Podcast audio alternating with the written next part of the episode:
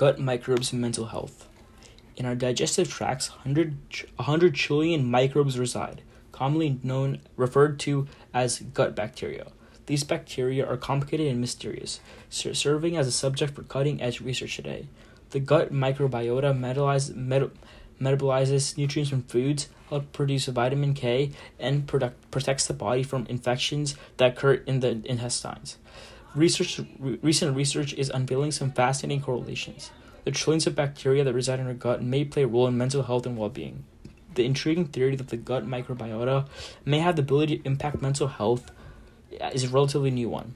In light of discoveries delving into the microbiological world of intestines, some biologists are suggesting that the clinical community should consider the mental health patients could benefit from microbiome profiling.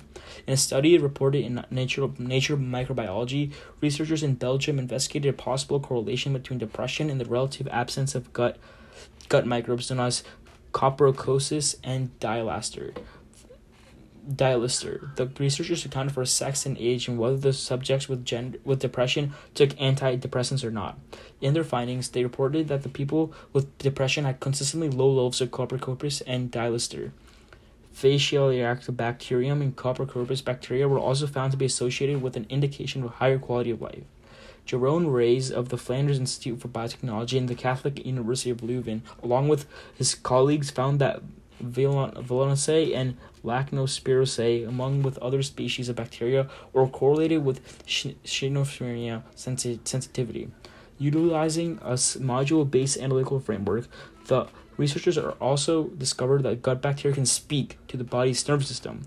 Raes stated, "We studied whether gut bacteria in general, in general would have a means to talk to the nervous system by analyzing their DNA we found that many can, re- can, many can produce neurotransmitters or precursors for substances like dopamine and serotonin. Raes and his team discovered that Coprococcus has a pathway to dopamine.